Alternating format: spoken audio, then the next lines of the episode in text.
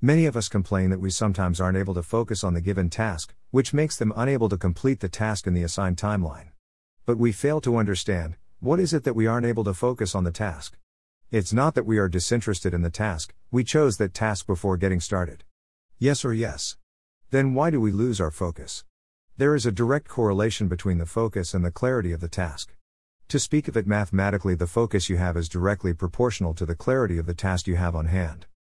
The more clarity you have of the task, the more focused you are on the task. It's as simple as that. This is applicable to students, entrepreneurs, employees, everyone. So when you find it difficult to focus on the task, just remember why are you doing that task of clarity on it. A very good way to have clarity is asking yourself these questions. What is the purpose of the task? What is the deadline of the task? Who is going to be benefited from the task? When you have answers to these questions, you won't have a wandering focus.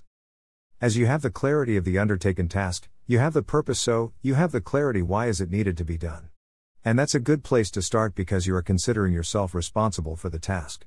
And when you feel responsible, you are more attached to it. Remember when, as a child, your mom assigned you a task you did perfectly even when you did it for the first time. Instructions were given to you at first. You paid attention to them and executed them correctly because you had a sense of responsibility. The same phenomenon works here as well. You have leaders, mentors who provide instructions, all you have to do is execute them correctly. The second one was setting the deadline. Once you set a deadline, you have a definiteness to finish the task, and the more focused you are to complete the task.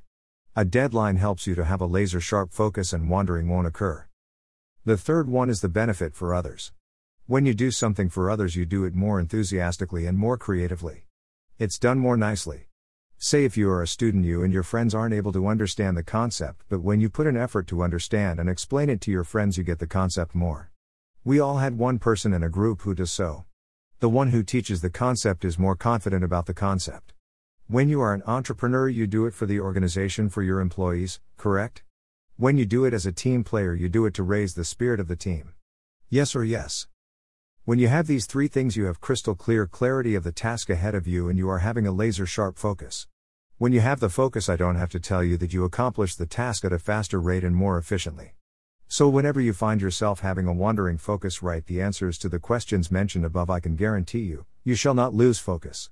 No matter how many times you have to repeat it, repeat IT until you have a non hindering focus. I hope I could be of little help to you. Please help me to reach those who need to hear this by sharing it as much as you could. I urge you to try it out. If it does help you, I would like to hear from you. You can write to me at suchita135sanketi at gmail.com. Subscribe to our newsletter to hear more from us about such stuff. Till then, take care, stay healthy. Sayonara. Pray for India.